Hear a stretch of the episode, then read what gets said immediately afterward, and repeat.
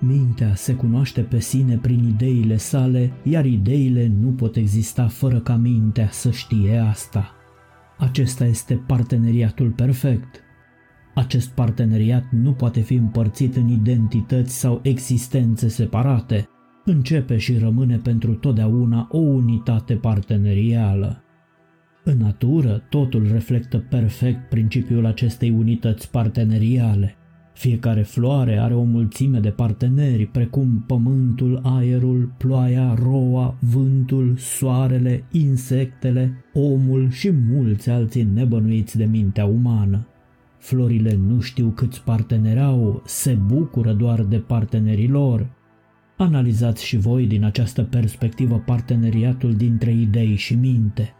Desigur că formarea noastră privind viziunea asupra lumii ne face să credem că nu trebuie să alegem să facem parte din parteneriate. Și totuși suntem într-un parteneriat suprem cu întregul univers și cu marea sa inteligență, căreia îi pasă de noi exact în aceeași măsură în care ne pasă nouă de ea.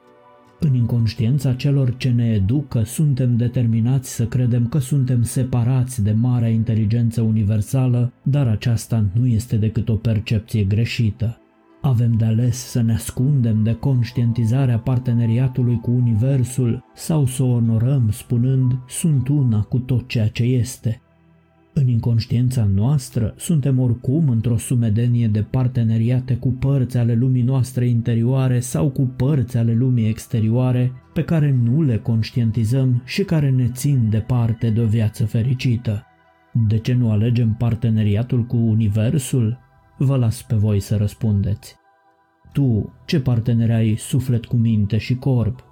Ești conștient că bunăstarea partenerilor noștri este esențială pentru propria noastră bunăstare? Îndrăznește să fii înțelept.